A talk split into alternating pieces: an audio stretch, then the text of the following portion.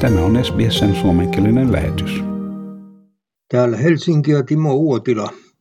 Keskiviikkona sadealue leviää jo vähitellen Etelä-Lappiin ja maan etelä- ja keskiosiin muodostuu jälleen kuurosateita. Loppukevät on ollut koleaa pilvistä ja sateen karvaista. Vain kerran on käyty helteessä yli 25 asteen lämpötiloissa Oulussa tässä hiljattain. Ja maailmanpolitiikkaa.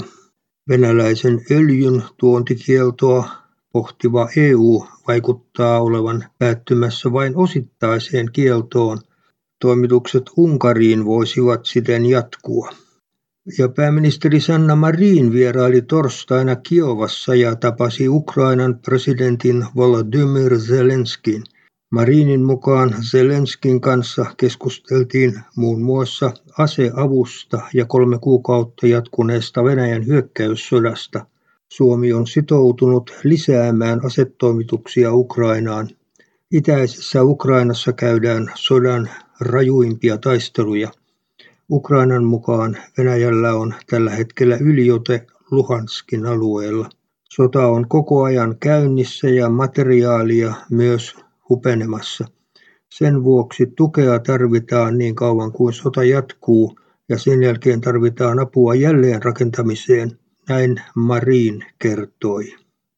Viesti on selvästi, että älkää unohtako meitä, olemme yhä täällä ja tulemme tarvitsemaan apua vasta edeskin. Suomi on valmis omalta osaltaan auttamaan. Valtiojohtajien vierailussa sotaa käyvään Ukrainaan on taustalla sekä symbolisia että konkreettisia merkityksiä. Helsingin yliopiston maailmanpolitiikan professori Teivo Teivainen arvioi, että pääministeri Sanna Marinin Ukrainan vierailun kaltaiset tapaamiset ovat etenkin tuen osoituksia Ukrainalle sodassa Venäjää vastaan. Ja kuva voi kertoa enemmän kuin sata tai jopa tuhat sanaa.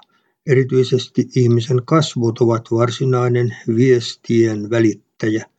Siitä saatiin pysähdyttävä todistus toukokuun lopussa, jolloin Suomen pääministeri Sanna Marin kävi Ukrainan Kiovan tapaamisen yhteydessä pääministeri Volodymyr Zelenskiä katsomassa ja myöskin tutkimassa tuhottuja kaupunkeja.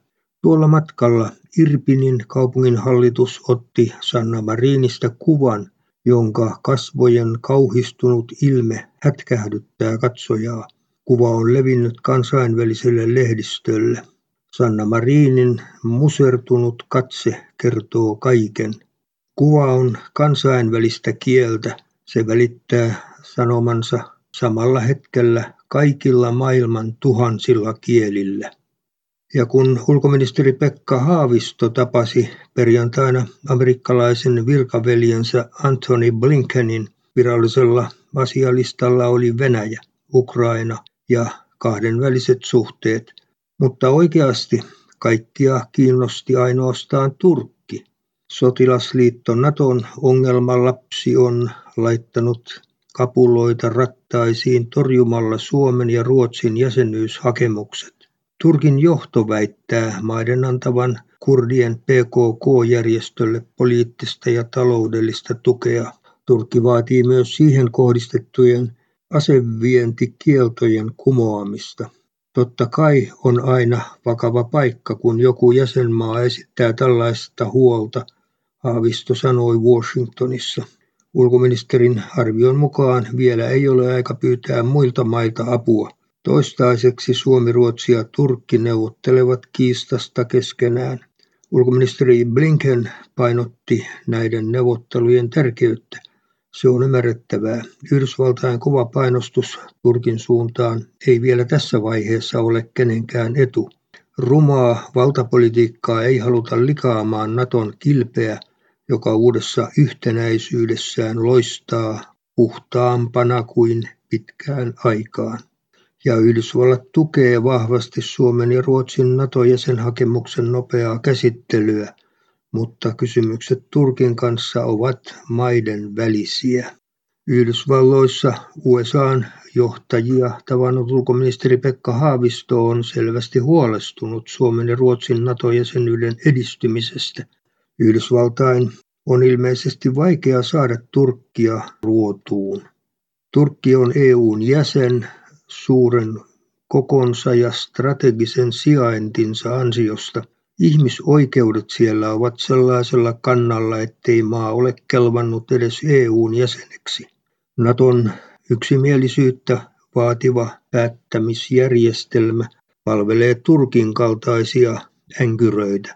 Kaikkea tätä ei huomattu ajoissa, kun Suomi pyrki NATOon. Uskottiin Turkin myötämielisyyteen, ei huomattu, että se pohjautui Turkin taktiikkaan. Uusien jäsenanomusten käsittelyn yhteydessä Turkki pystyy kiristämään itselleen uusia etuja Naton piirissä. Ja Helsinkiin on saapunut neljä NATO-maiden sotalaivaa. On hyvä, että meillä on ystäviä, sanoo puolustusministeri Antti Kaikkonen. Ja kiinnostus Suomen NATO-jäsenyyttä kohtaan näkyi suuressa sotaharjoituksessa Lapissa. Ulkomaista mediaa oli paikalla enemmän kuin koskaan. Ja sisäpolitiikkaa. Suomen Pankin pääjohtaja Olli Rehn keskustasta on Ilta-Sanomien teettämässä presidenttikyselyssä ykkösenä.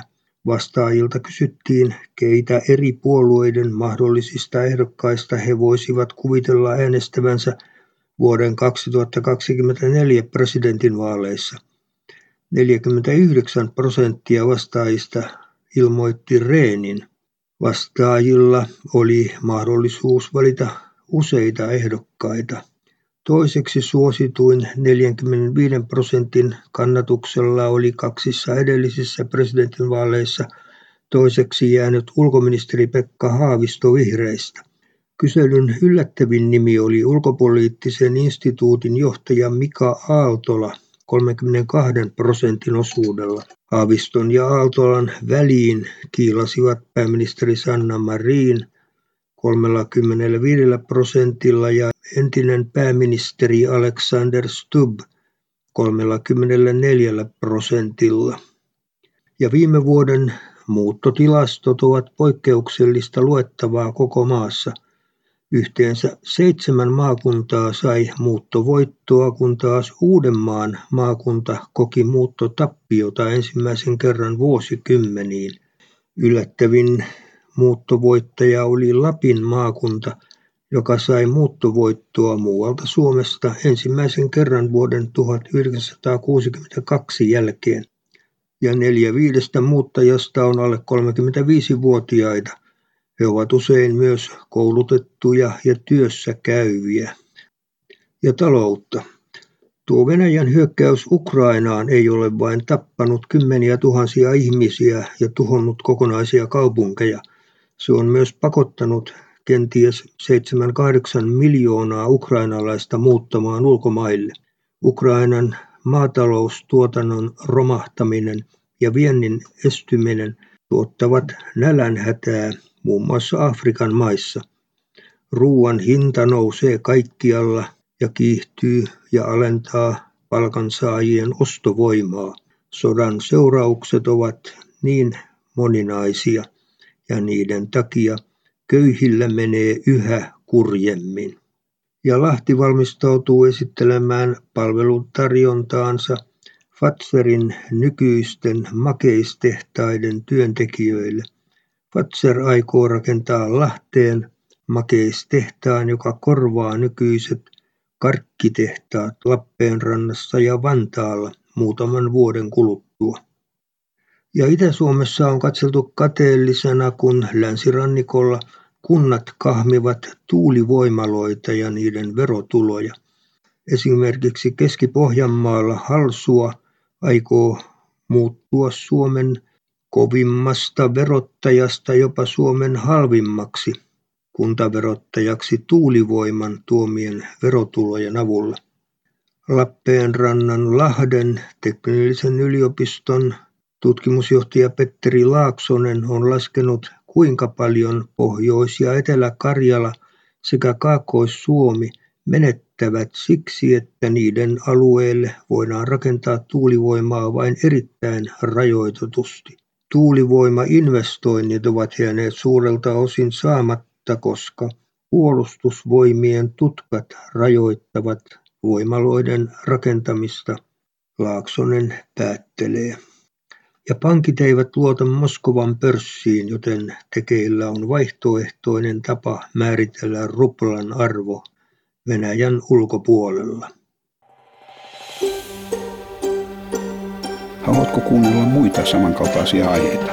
Kuuntele Apple, Google tai Spotify podcasteja tai muuta suosimaasi podcast-lähdettä.